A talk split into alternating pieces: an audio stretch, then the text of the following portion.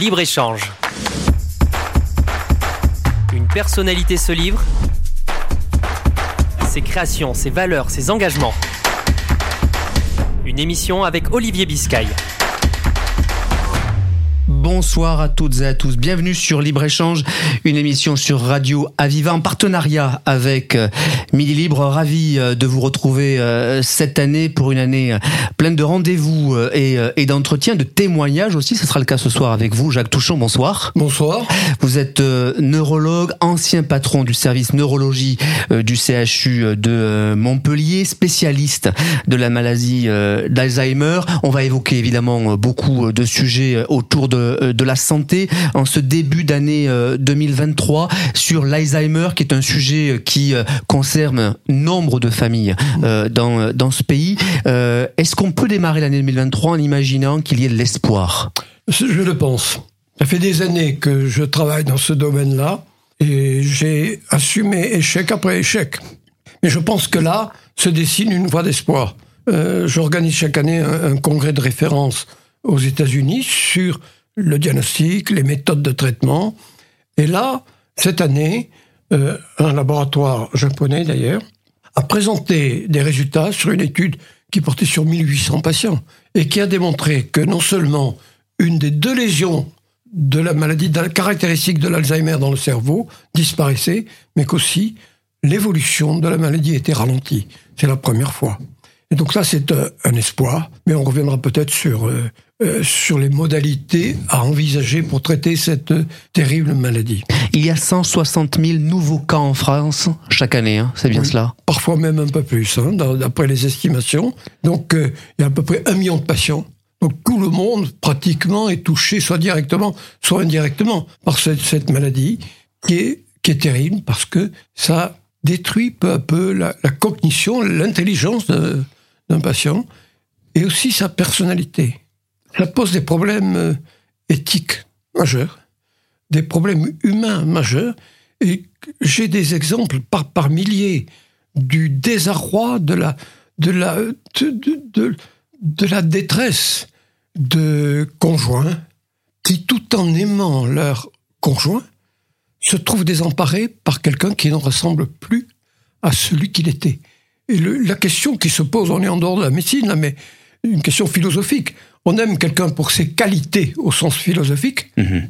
mais est-ce qu'on peut aimer quelqu'un quand les qualités qui ont déclenché cet amour disparaissent? Cette pathologie, elle est dépistée de plus en plus tôt aujourd'hui en France?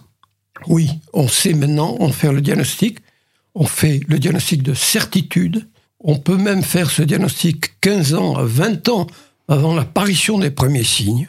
Euh, on ne le fait pas. Pourquoi? Simplement parce qu'on n'a pas de traitement qui va arrêter, stopper la maladie. Et donc, bon, le diagnostic de certitude est possible. Quelles sont les choses à faire quand on a ce diagnostic?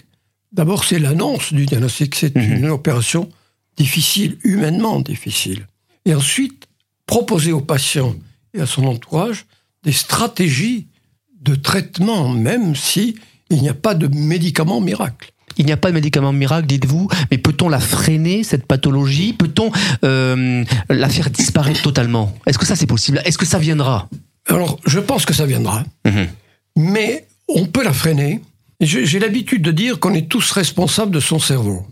Et que si on ne stimule pas son cerveau, on le rend très fragile et il peut être ainsi victime de maladies comme la maladie d'Alzheimer. Et donc, il y a des stratégies de prévention à mettre en place qui sont tout à fait intéressante. Et la prévalence de la maladie d'Alzheimer, c'est-à-dire le nombre de patients Alzheimer dans le monde occidental, a diminué ces dernières années. Parce que les stratégies de prévention, on pourra y revenir si vous voulez, sont de plus en plus appliquées. Quelles sont-elles ces stratégies de prévention Pour nos auditeurs qui, qui sont intéressés, évidemment, qui vont être intéressés par ce sujet. Il faut être tout le temps actif. Mhm. Il faut se stimuler intellectuellement. Il faut se stimuler socialement il faut se stimuler physiquement. Il faut avoir une alimentation particulière. Pour nous, c'est pas compliqué. C'est l'alimentation méditerranéenne. Mhm. Hein, donc euh, l'huile d'olive en particulier, hein, bannir le beurre. Enfin bon, on va pas rentrer dans les détails, mais travailler intellectuellement, rencontrer des gens, avoir une activité physique, avoir une alimentation euh, adapter, corriger les facteurs de risque vasculaire, l'obésité, la sédentarité, le cholestérol, etc., l'hypertension. Ça, c'est ce que je dis aux patients. Je dis, voilà, maintenant, là, le jeu est dans votre main. C'est à vous de jouer. Seulement, cette stratégie de prévention, il faut la faire très très tôt. Il faudrait commencer très tôt. Donc ça veut dire qu'il y a une éducation aussi à, conduire dans notre pays? Exactement, exactement.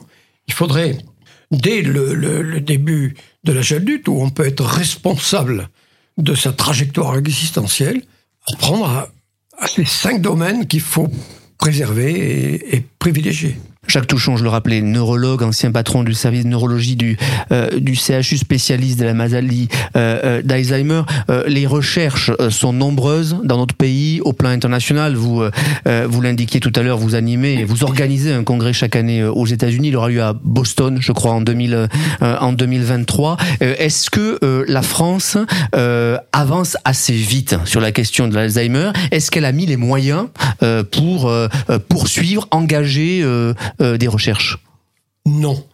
Non. Non. Alors, euh, c'est pas du tout mon orientation euh, citoyenne, mais c'est Sarkozy, le président Sarkozy, qui a mis le plus de moyens mhm. pour lutter contre cette maladie. En créant des réseaux de consultation mémoire, des centres experts Alzheimer, et ça, c'était indispensable. Par contre, on a un défaut pour toute la recherche appliquée, l'évaluation des candidats médicaments, là on est complètement écrasé par le côté administratif. Nos hôpitaux sont paralysés par l'administration. Et par exemple, parfois, les essais thérapeutiques sont compétitifs, c'est-à-dire qu'on le démarre à J0 et à J100, euh, on arrête l'essai parce qu'il est terminé. Mais parfois, j'ai obtenu l'autorisation de faire l'essai quand l'essai était terminé. Donc ça, c'est un handicap majeur de notre pays. la recherche aux États-Unis est extrêmement active. Et à ce congrès que j'organise chaque année, 80% des, orateurs sont des Américains. Euh, les, 20% restants, c'est des Asiatiques et, quelques Européens. Mais plus des Anglais que des Français, malheureusement. Peut-être un peu plus de Français que d'Allemands, mais enfin bon. Voilà, donc le, la recherche européenne en matière de maladie d'Alzheimer manque de moyens. Et sur quoi cette recherche doit s'orienter, euh, selon vous, dans les prochaines années? Alors, dans cette maladie, il y a deux lésions, avec deux protéines anormales qui s'accumulent. Mhm. On a mis, la recherche internationale complètement a été focalisée complètement sur une des deux protéines. Le traitement dont je vous parlais tout à l'heure attaque une de ces protéines. Il faudrait pouvoir maintenant attaquer l'autre. Mais pas seulement. Il y a d'autres cibles. On guérira l'Alzheimer si on agit comme pour le sida. Le sida a pu être stoppé parce qu'on a attaqué plusieurs cibles à l'origine de cette euh, terrible maladie qu'est le mhm. sida. Il faut faire la même chose pour l'Alzheimer. Il faut mettre un traitement combiné associant plusieurs médicaments de la prévention. Et là, je pense qu'on arrivera à contrôler cette pathologie effarante. Est-ce que ça veut dire que dans les années à venir, on peut se on peut s'en sortir, on peut se sortir de l'Alzheimer? Est-ce que ça sera possible? C'est-à-dire que ça soit une période de notre vie au cours de laquelle ben ça va être difficile, mais pour autant on pourra continuer à vivre. Ce qui n'est pas le cas aujourd'hui, ce qui est très difficile aujourd'hui quand même. C'est, ça n'est pas le cas aujourd'hui, et je pense que nous allons y arriver. Je suis, euh, c'est Gramsci qui disait qu'il était pessimiste de la pensée, mhm. mais optimiste de l'action. Mais je suis un peu comme ça. Euh, quand je réfléchis, je ne suis pas enthousiaste, mais quand on agit, l'enthousiasme vient, vient, et je pense que vraiment qu'on va arriver à, la contrôler, cette maladie. Vous parlez de Nicolas Sarkozy, Emmanuel Macron euh, a... Euh, engagé une ambition autour du vieillissement globalement. ça va dans la bonne direction, c'est ce qu'il faut faire? Exactement dans la bonne direction. Il y a par exemple un projet qui est mené par euh, euh, mon ami Bruno Velas, avec qui j'organise ce congrès aux États-Unis d'ailleurs, qui s'appelle le projet Inspire, le mot est joli. C'est l'étude du processus de vieillissement pour pouvoir trouver des traitements pour combattre les pathologies qui sont déclenchées par le vieillissement. C'est ça, l'avenir de la recherche, c'est ça. C'est les, gérontosciences ou les gérosciences, l'étude du vieillissement. Et là, il faut mettre des moyens à la fois dans l'hôpital public, dans les start-up, j'imagine que vous accompagnez d'ailleurs vous-même. Hein. Moi, je suis un, homme qui a besoin d'action.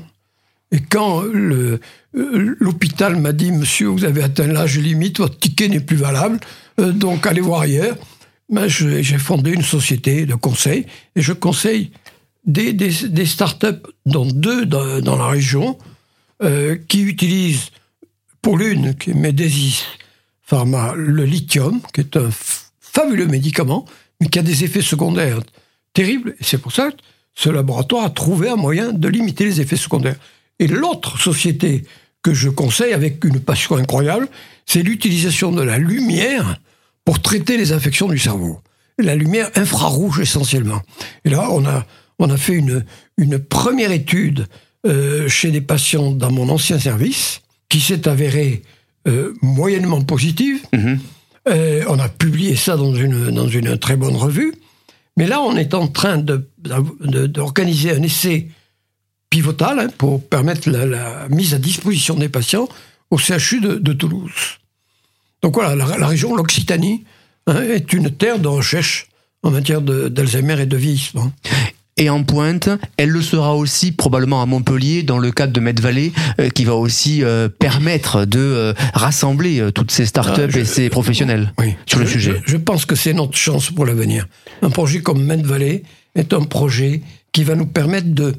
On n'est pas, on est, on n'est pas en, en, Toulouse n'est pas notre adversaire. Mhm. Toulouse est un compétiteur. Il faut le prendre comme cela. Et Medvalley va permettre à Montpellier, je l'espère, de prendre toute sa place dans la recherche. C'est déjà une cité de recherche, Montpellier. Le nombre de start-up et d'équipes académiques de recherche est extrêmement euh, important. Il faut pouvoir s'appuyer là-dessus. Jacques Touchon, vous êtes l'invité euh, de Libre-Échange ce soir sur, sur Radio Aviva. Je le disais, ancien patron du service neurologie du, du CHU de, Montpellier. Euh, Emmanuel Macron, le président de la République, a, a annoncé un nouveau, un énième plan santé, euh, appelant tous les professionnels à réfléchir avant l'été à, à, des solutions. Vous en avez vu passer des plans? Oui. oui. un énième. Et, et puis alors, je pense que l'hôpital public qui a été le lieu de mon activité pendant. J'ai commencé à, à Guicholiac en 1972. J'en suis parti en 2014. L'hôpital public m'a passionné. Mais je l'ai vu se dégrader parce que dans ce système-là, on préfère avoir un administratif qu'un soignant. Et on bombarde les soignants d'activités administratives. Et donc j'espère que la réforme que veut euh, euh, mettre en place le président Macron permettra de faire des unités plus petites, pas des monstres comme le, CHU de Montpellier, avec des directions médico-administratives. Il y a une espèce de d'absolutisme administratif dans les, dans les CHU qui le paralyse. Qui le paralyse. La question des moyens est-elle essentielle? Les soignants la réclament. Des moyens, oui ça c'est certain. Il faut revaloriser les carrières des soignants à l'hôpital public. C'est quand même incroyable. Le, euh, si vous voulez, le, mes émoluments en tant que prof à l'hôpital public n'avaient rien à voir avec les émoluments de, de, personnes qui travaillaient dans le privé. Donc je pense qu'il faut, si on veut avoir euh, un hôpital public d'excellence, il faut mieux payer les soignants. Quand je dis soignants, c'est de l'aide-soignante, le brancardier, l'aide-soignante, l'infirmière, tout le monde. On n'a pas besoin d'une proportion phénoménale d'administratifs. On a besoin de soignants et de bien payer les soignants. Et ça, les politiques l'ont enfin compris? Il me semble. Il me semble. Et le, je pense qu'Olivier Véran, euh, qui est un ancien collègue neurologue, mhm de, du CHU de, Grenoble, je pense que ça a été un atout pour mieux comprendre ce qui se passe. Vous avez été, euh, Jacques Touchon, euh, euh, je l'ai dit, neurologue, mais vous avez été aussi dans la politique, élu, adjoint, sous la mandature d'Hélène Mandrou. donc, faisant le lien entre la santé, la politique, quand vous regardez aujourd'hui comment Montpellier est en train de, de se transformer, quel regard vous portez? Moi, je sais que l'action est difficile et je ne porte pas de condamnation. Donc l'action de Michael Delafosse, avec qui j'étais adjoint d'ailleurs, sous Mhm. le- la mandature d'Hélène Mandrou, euh, nous avions des bureaux à côté, euh, je, je la respecte. Il faudra évaluer son action à la fin de son mandat. Actuellement, bien sûr, en France, euh, on élit quelqu'un et dès qu'on l'a élu, on veut le, le, le- le basculer, le, le mettre sous des guillotines symboliques. J'espère symboliques. Euh, il faut donner le temps à ceux qui ont été élus de montrer qu'ils agissent dans le bien-être, pour le bien-être de, des gens qui l'ont élu. Ça veut dire que vous-même vous entendez sur le terrain euh, les irritations, la colère, l'incompréhension? Euh, bien sûr. Mais c'est. Je, je ne connais pas de domaine où une prise de décision ne va pas, avant d'avoir produit ses effets, ne va pas soulever de la protestation. Alors ça, c'est typiquement français. hein. on, on élit quelqu'un et on le critique dès qu'on l'a élu. Moi, je fais confiance à la mandature de Michael de la Fosse, euh, contre qui je me suis présenté, puisque j'étais dans l'équipe de, Mohamed Altrad. Euh, mais voilà, je soutiens l'action de Michael. Si vous deviez euh, non pas lui donner un conseil, mais lui faire part d'une recommandation, une invitation peut-être, hein, que- quelle serait-elle? Qu'est-ce que vous lui, en ce début d'année, euh, Lui diriez? D'abord, je, je me sens pas, je, je me sens pas euh, assez au courant des affaires actuelles pour donner des conseils. C'est tellement difficile l'action. hein. Par contre, je, lui dirais que quelque chose comme Med Valley, c'est quelque chose qu'il faut soutenir, mais à fond, à fond. Il faut soutenir tous ces, ces, ces intelligences qui travaillent dans les structures de recherche. Ça, c'est l'atout de Montpellier. Il y a un deuxième atout qui est le tourisme urbain. On a une ville tellement belle, qui est tellement appréciée par les gens, que le tourisme urbain devrait être un des grands axes de l'action politique euh, municipale. Voilà, alors les problèmes de circulation, euh, il y a qu'à Faucon, ça, c'est de la connerie. Hein, C'est difficile, il faut attendre que le plan mis en place soit terminé pour pouvoir le juger. Vous avez soutenu euh, Mohamed Altrad, qui n'est plus dans la vie politique aujourd'hui. Est-ce que vous regrettez euh, qu'il ait euh, largué les amarres et, en, tout cas peut représenter le groupe qu'il qu'il animait au sein du conseil municipal? Oui, oui. Je, pense que le programme de Mohamed Altrad était passionnant. C'est pour ça que je l'ai, suivi. J'ai, été particulièrement déçu quand il y a eu cette orientation absurde avec une alliance avec l'extrême gauche. Euh, toute ma vie, étudiant, euh, adulte, médecin, je me suis bagarré contre l'extrême gauche et l'extrême droite. Je pense que c'est dans ce juste milieu social-démocrate que se situe, pour moi, l'avenir d'une ville et l'avenir d'un pays. Et au sein du pays, il y a des débats aujourd'hui au sein de, euh, de la gauche. Euh, quels sont euh, vos positionnements? Avez-vous des, orientations précises qui, sur des ambitions et sur des, des responsables de partis politiques? Je, je pense que la gauche de la NUPES n'est pas la gauche. C'est l'extrême gauche. Et que certains socialistes ont trahi leurs valeurs d'origine. Les écologistes ont terni le message écologiste par l'action qu'ils ont eue ces deux dernières années. Je pense que la social-démocratie, et en particulier la démocratie, est quelque chose de tellement important et de tellement fragile que moi, en tout cas, je mettrai toute mon énergie pour préserver cet acquis de notre pays. On a besoin de le rappeler. Ah oui, je suis sûr parce que on est, complètement déformé par les réseaux sociaux. Les réseaux sociaux entraînent des biais dans le jugement, en particulier le biais de confirmation. Au bout d'un moment, quand on, like hein, un élément mais l'intelligence artificielle qui est à l'origine nous envoie des éléments comparables. Et donc ça s'appelle le biais de confirmation. Il y avait bien sûr, là c'est le vrai, parce qu'il y a tellement de gens qui pensent comme moi. Donc non, l'esprit critique, alors ça peut-être qu'il y a une responsabilité des enseignants, l'esprit critique est en train de s'effondrer.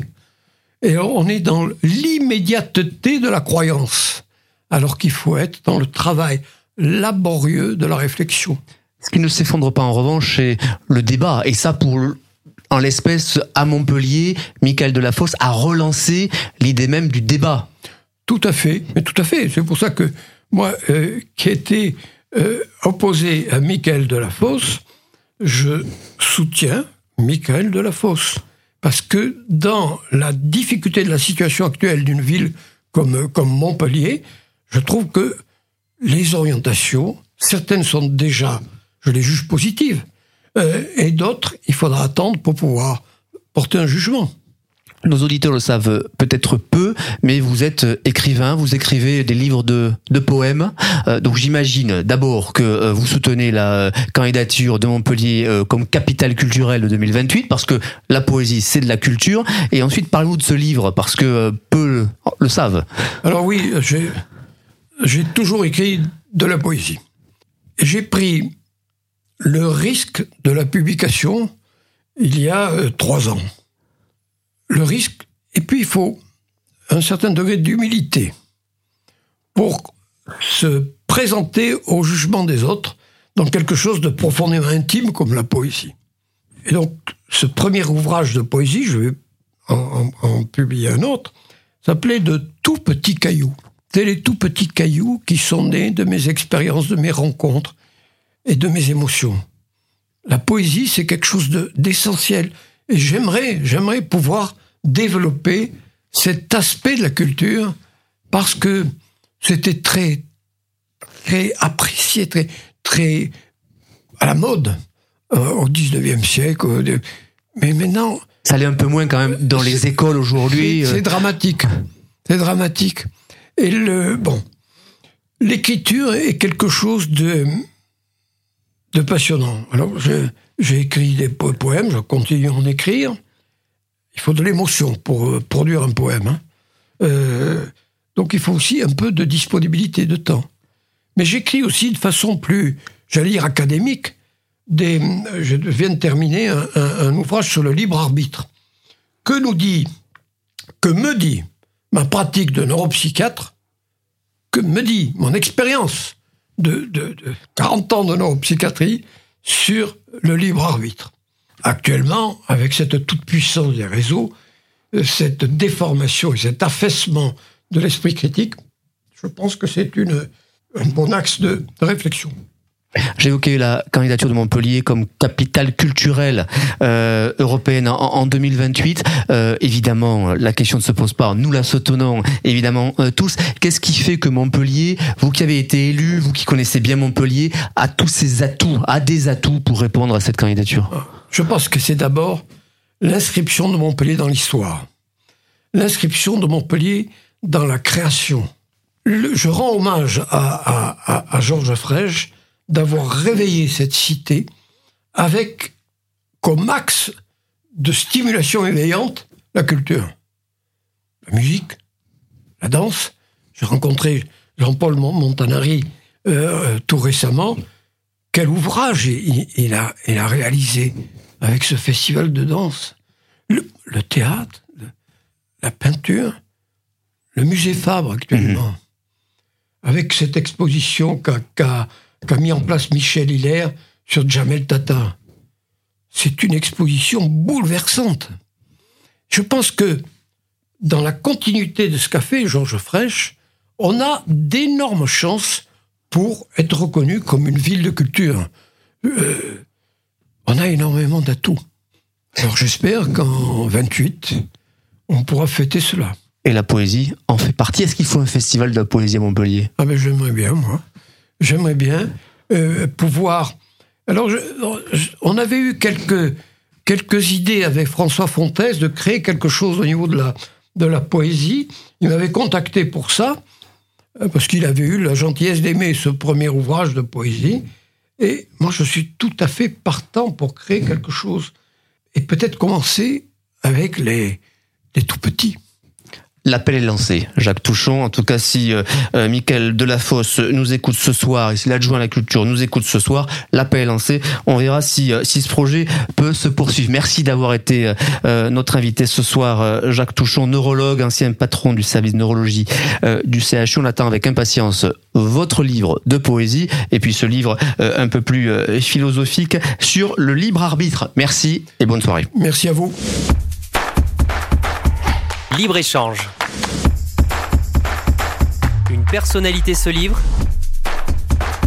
Ses créations, ses valeurs, ses engagements. Une émission avec Olivier Biscay.